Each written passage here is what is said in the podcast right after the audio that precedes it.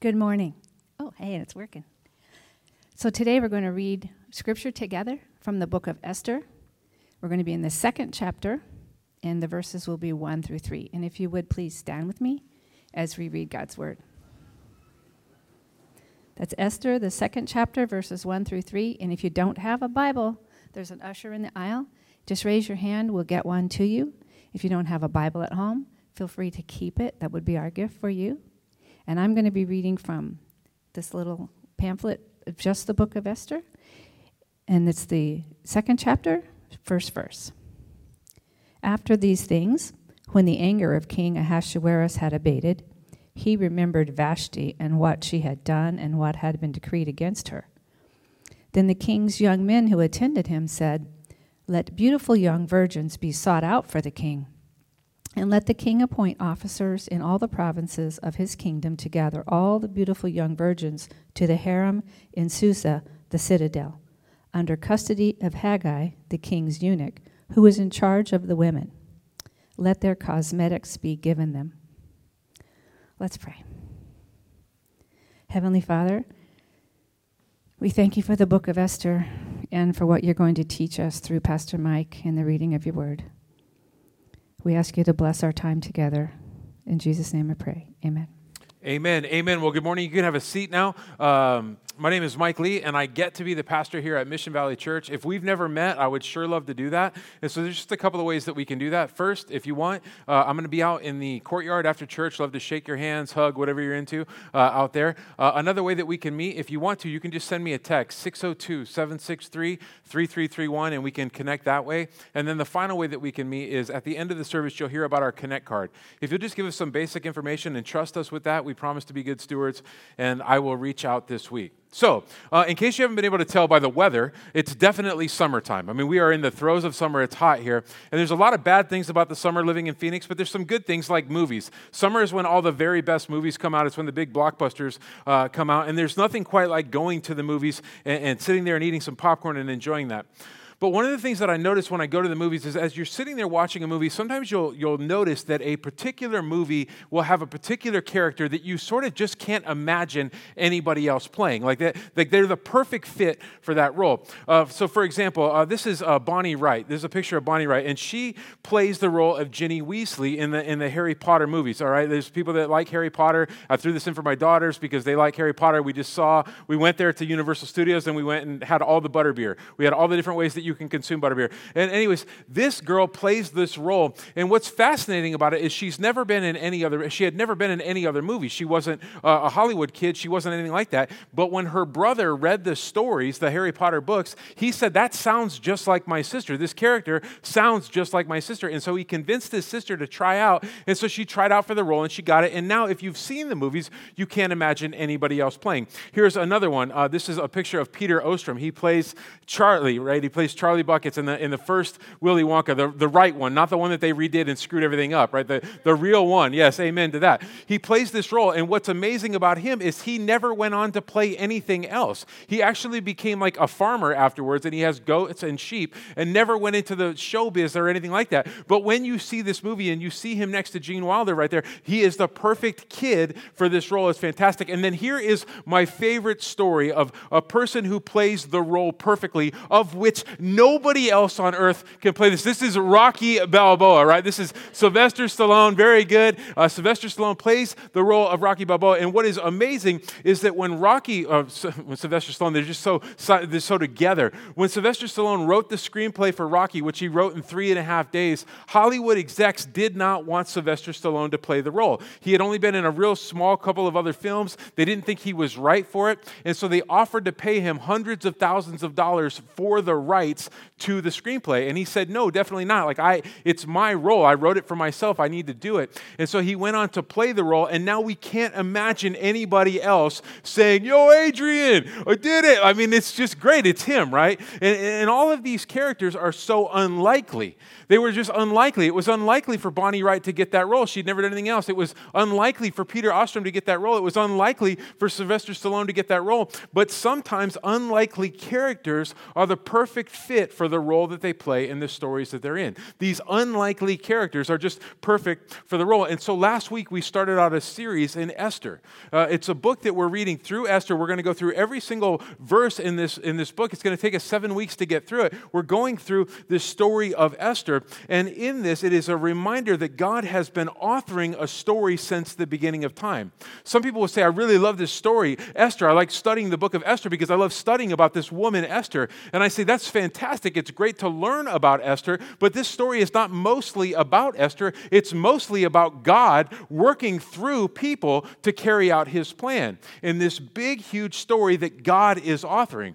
I want you to remember that God is writing this unbelievably amazing story that sounds like this. Just imagine, if you will, that the entire stage is a timeline. Just imagine this is the beginning of the story and that's the end of the story over there. And this is what it's like. In the very, very beginning, God makes the world and everything is perfect and it works great. That's when He makes Adam and Eve, the pinnacle of His creation, and it's wonderful. And He tells them, You can do anything you want. You can have this amazing world that I've given you where I've created everything in it. Just don't do that one thing. And you know what they do? They do just like what you and I would do. They do the one thing that they're not supposed to do. They sin. And when they sin, brokenness and sin enters the world. That's what happens. And on that same day that God says, Hey, you can't be in the garden anymore, you got to get out, He says, One day I'm going to make everything right.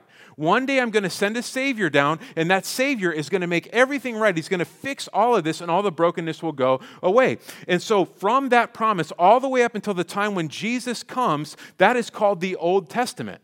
And the story of the Old Testament sounds a lot like God chose a people. He made a people for himself. He took Abraham and said, I'm going to make a nation from myself from you. And he says, All you need to do is just follow me and listen to me. And the people struggled to follow God and listen to God. And because they struggled to follow God and listen to God, they eventually found themselves in captivity. They were, they were enslaved in Egypt. That's what happened in the Old Testament. But God sent somebody, He sent Moses to go and pull them out of captivity captivity. That's called the Exodus story. And when they came out of captivity, they said, hey, we could fo- probably follow God better if we just had some rules. And so God gave them some rules to live by. That's called the Ten Commandments. God said, live by these rules. He calls Moses up onto a mountain. He gives them these 10 rules and says, just live by these 10 rules. And while they were up there, while, while God was up there talking to Moses, the people, so unable to follow even the simplest of rules, made for themselves a new idol and started worshiping that. And so when when Moses came down, he said, Here it is. Here's the Ten Commandments. Just, we're going to try to live by this. And they struggled to live by that. That and the other laws. That's all the laws. That's all written in the Old Testament. We see that in Deuteronomy and several books in the Old Testament. Leviticus talk about this. And so the people say, Well, if we just had some judges that would help us interpret the rules, help us interpret the laws, that would be really helpful. And so we get into the period of the judges. And you'll notice several judges. If you really like studying women in the Bible, you might study, uh, study Deborah there. She's in there. We, we learn about that. That's a great stories about that.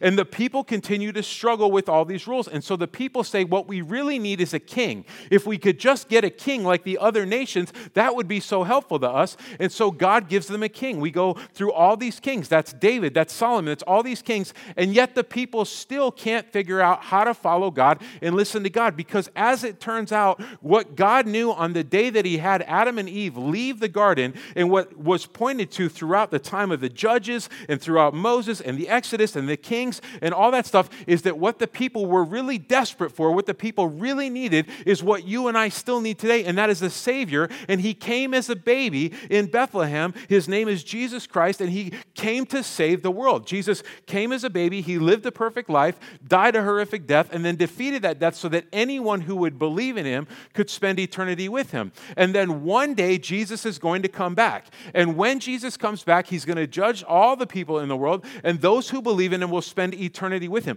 That is the entire story in a nutshell. That is the entire Bible in just right here in front of us. That's what it looks like a beginning, a middle, and an end. And this story of Esther happens at the beginning of it, at the, in the time called the Old Testament, but it's all about God. This entire story is about God. The entire Bible is about God. It is not predominantly about Esther or Mike Lee or any other person that has ever walked the face of the, of the earth. This is God's huge story. And all throughout this story, God chooses unlikely characters to play roles in it.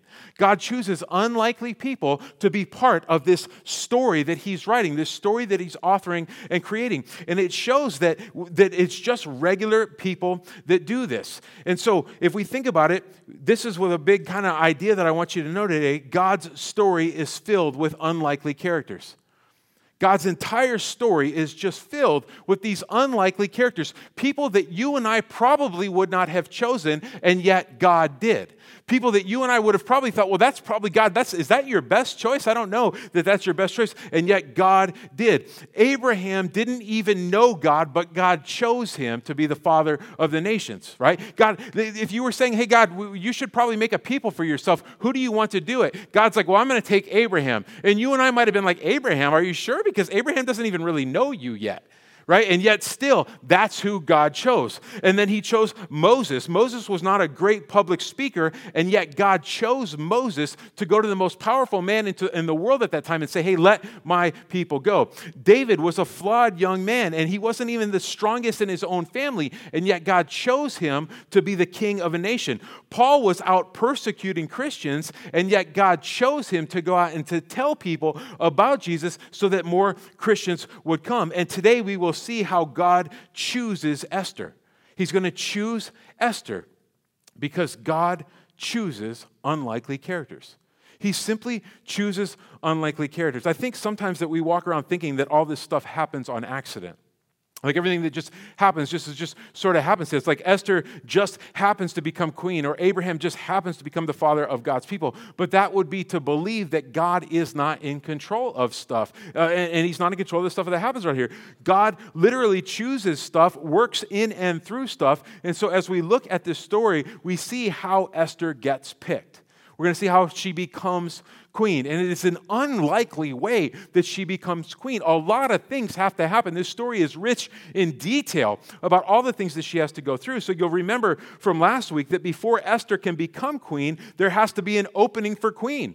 Like there's not even a need for a queen at the beginning of last week's chapter, in chapter one, because there is a queen. Her name is Vashti, and everything's totally fine. And then she ticks off the king, and he banishes her, he throws her out. And now there is an opening. There's an opening because Queen Vashti has been removed. She, she's done something wrong. And so now there's this opening, and that's where we open up today, if you will. Just in Esther 2, 1 through 4. We're going to read through every bit of this, uh, of, of these verses today. So let's read along together. It says this After these things, when the king, when the anger of King Ahasuerus had abated, he remembered Vashti and what she had done. We remember last week. What did she do? She didn't go to the party. He asked her to come to a party, and she didn't go. She, he got mad. Come to my party. No, you're out. It's like that. It's not, not good. He ends up sleeping on the couch, I'm sure. It's not good. That's what happens. He says, He remembered Vashti and what she had done and what had been decreed against her. Then the king's young men who attended him said, Let let beautiful young virgins be sought out for the king, and let the king appoint officers in all the provinces of his kingdom to gather all the beautiful young virgins to the harem in Susa, the citadel, under custody of Hegai, the king's eunuch, who is in charge of the women. Let their cosmetics be given them, and let the young women who pleases the king be queen instead of Vashti. This pleased the king, and so he did it. So basically, a search committee gets put in place. Let's start a search committee. Let's have a search committee to, to get us a new queen. And where are we going to choose? Choose from? Like, who are we going to choose? Well, all the women. Let's just get all the women in the entire area. Like, this guy must be so fantastic that in order to pick a suitable wife, every single virgin woman in this entire area has to come and live at his house, and he's going to choose one of them. This is a lot of women. There's a whole lot of women that are going to come now and live here with him, and he's going to pick one of them. And one of the women that shows up is Esther. We see that in verse 5 through 8. It goes on, it says, Now there was a Jew in Susa, the citadel, whose name was Mordecai, the son of Jair, the son of Shimei, son of Kish, a Benjamite, who had been carried away from Jerusalem among the captives, carried away with Jeconiah, king of Judah, whom Nebuchadnezzar, king of Babylon, had carried away. He was bringing up Hadassah, that is Esther, the daughter of his uncle, for she had neither father nor mother.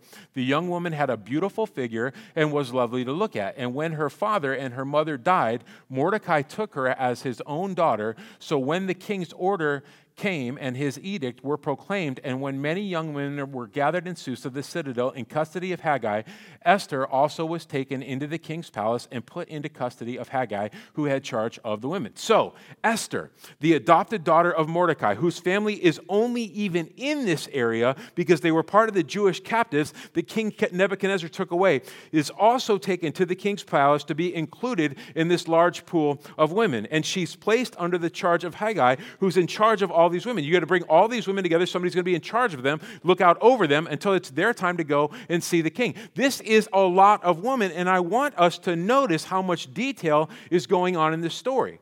There's an unbelievable amount of detail. Some people really like studying Esther because there's so much detail in it.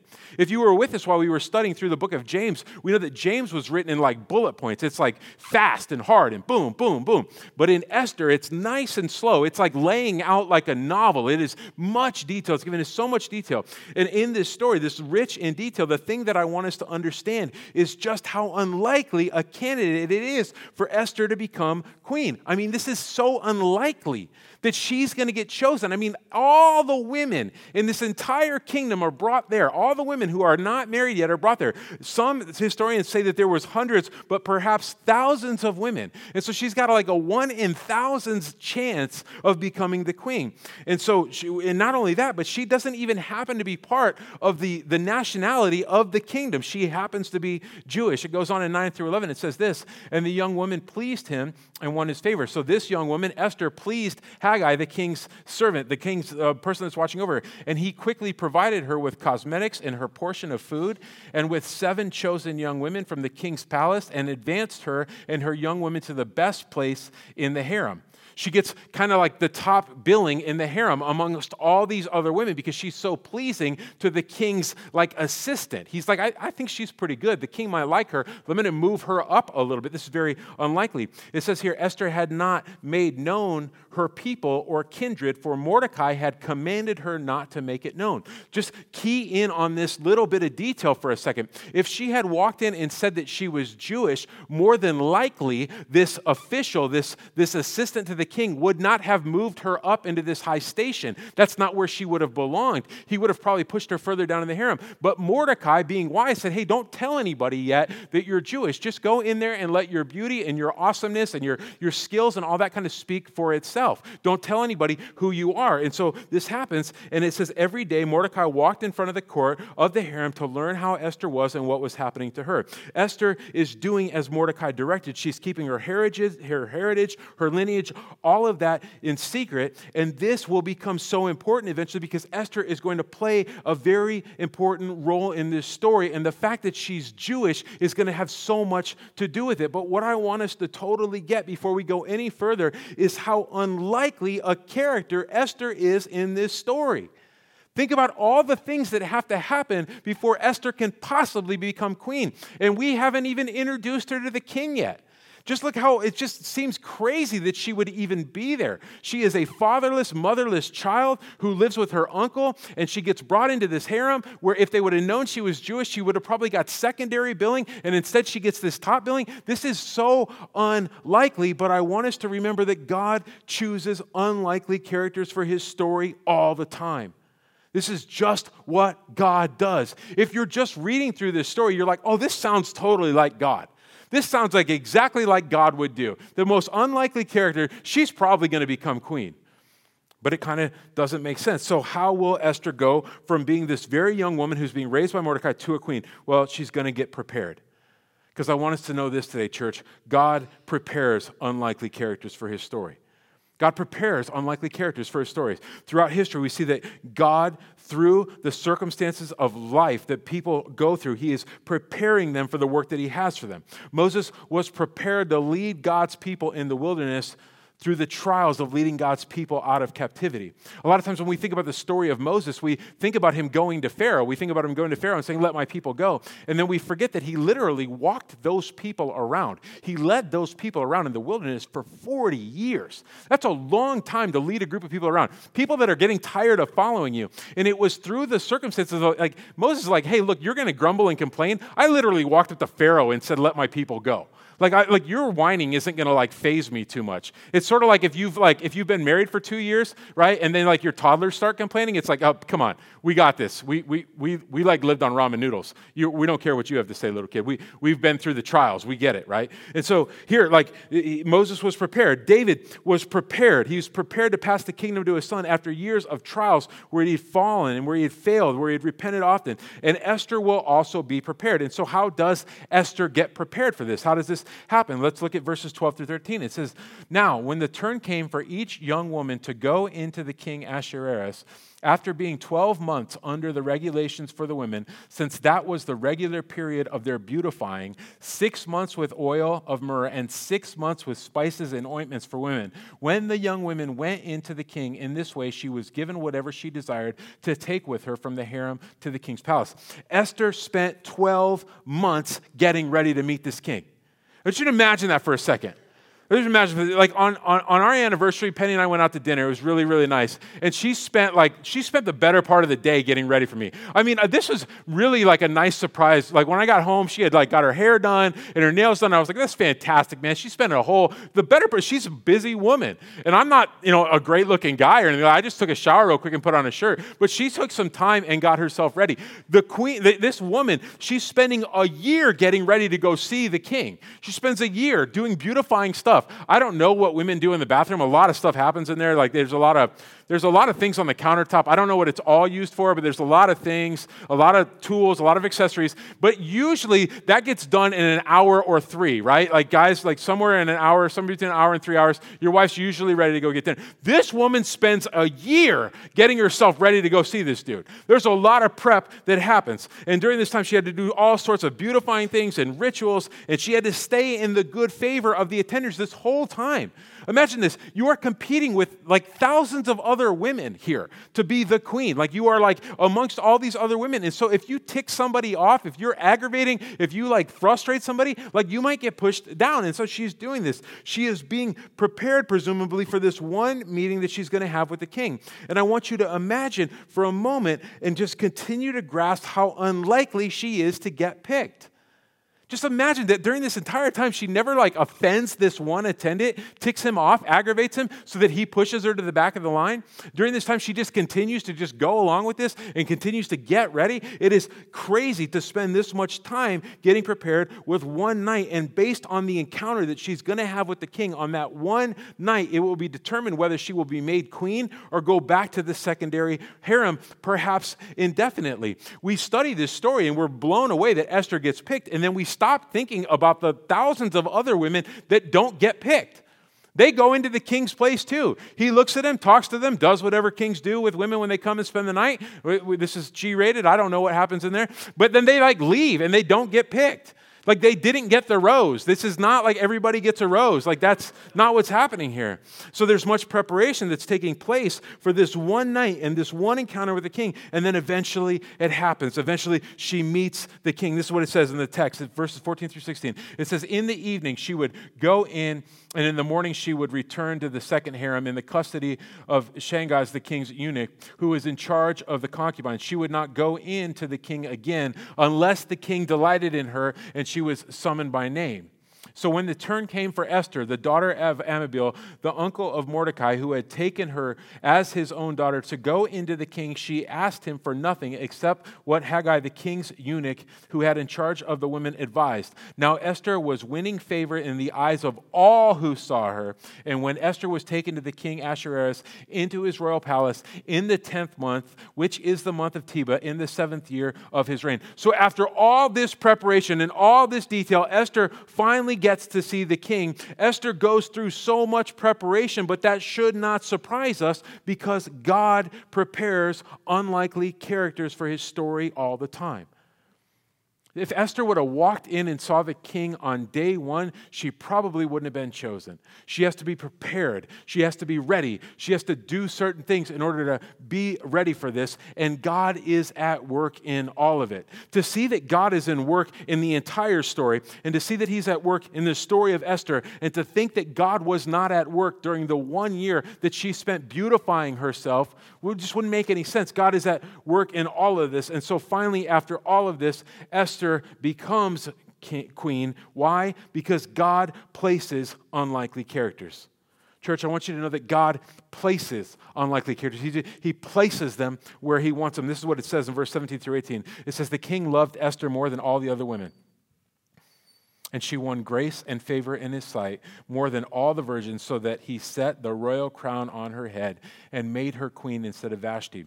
Then the king gave a great feast for all of his officials and servants. It was Esther's feast. He also granted a remission of taxes to the provinces and gave gifts with royal generosity. So finally, Esther is made queen, and because of this, she has been placed in a position where she can do something of significant importance a woman during this time period was not in a position to be able to do much of significant importance, but now she has been made queen. And this is going to become very, very important in just a couple of weeks in this story, because in just a couple of weeks in this story, we're going to see that God's chosen people, the Jewish people, people of whom Esther is part of, are going to be in serious danger. They're going to be in serious danger because an evil man with an evil plot is going to have a desire to have all of God's chosen people killed. And the king would have had nothing to say about it. And if it weren't for Esther being in this place at this time, being used by God, God's people may have been in serious damage. If this evil plot had been conceived and carried out while Queen Vashti was still in, in, in the, on the throne, God's people would have been in a serious predicament. But God has placed her.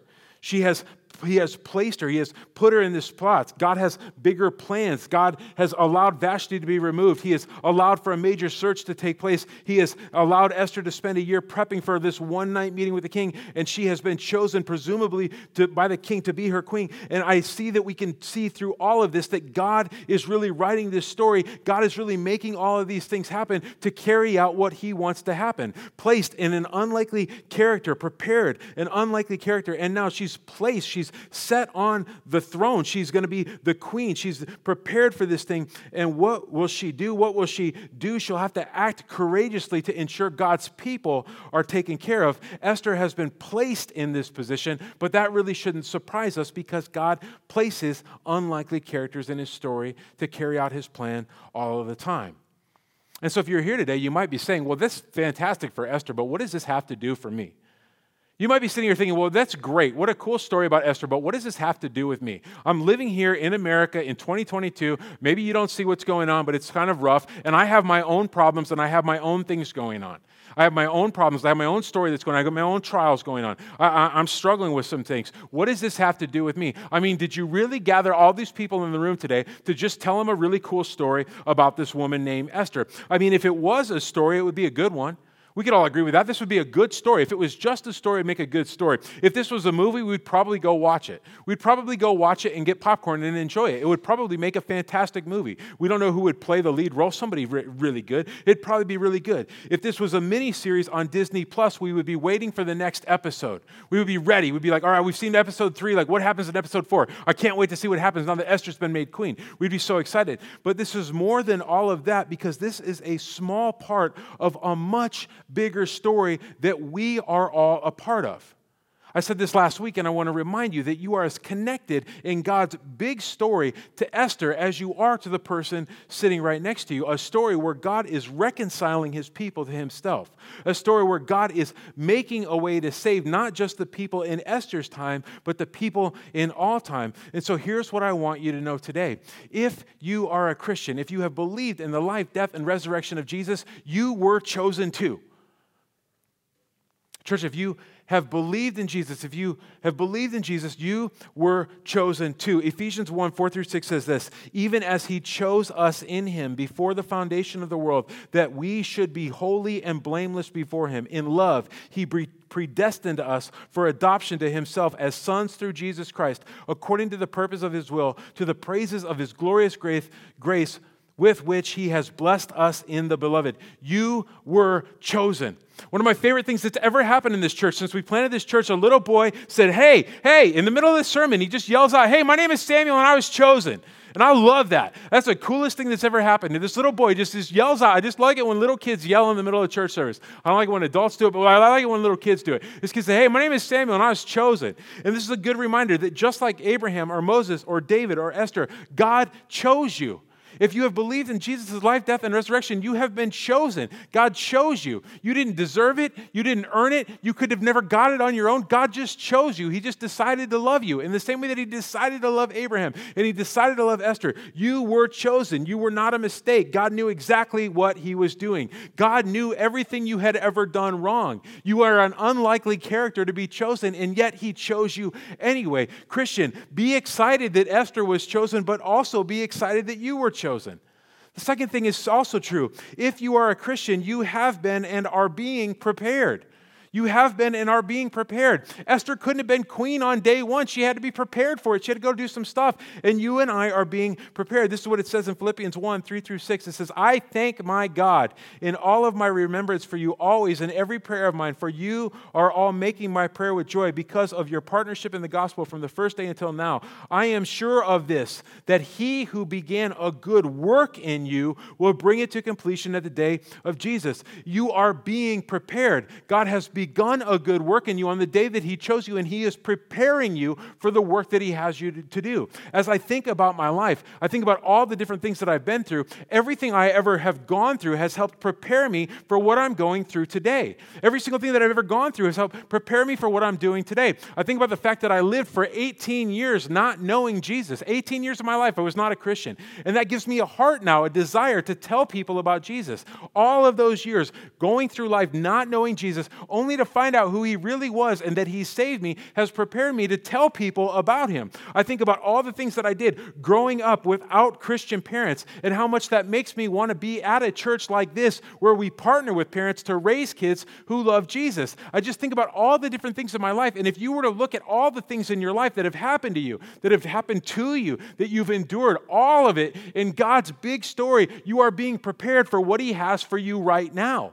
And likewise, whatever you're going through right now, the hard stuff you're going through, the, the, the fun stuff you're going through, everything you're going through is helping to prepare you for what God is going to do for you next. And as your pastor who loves you, and some of you are like, hey, you're not my pastor, I'm just visiting. Uh, just let me play the role today. Let me play the unlikely role of your pastor today and say that as your pastor who loves you, I know that God has and is preparing you for the work that He has for you.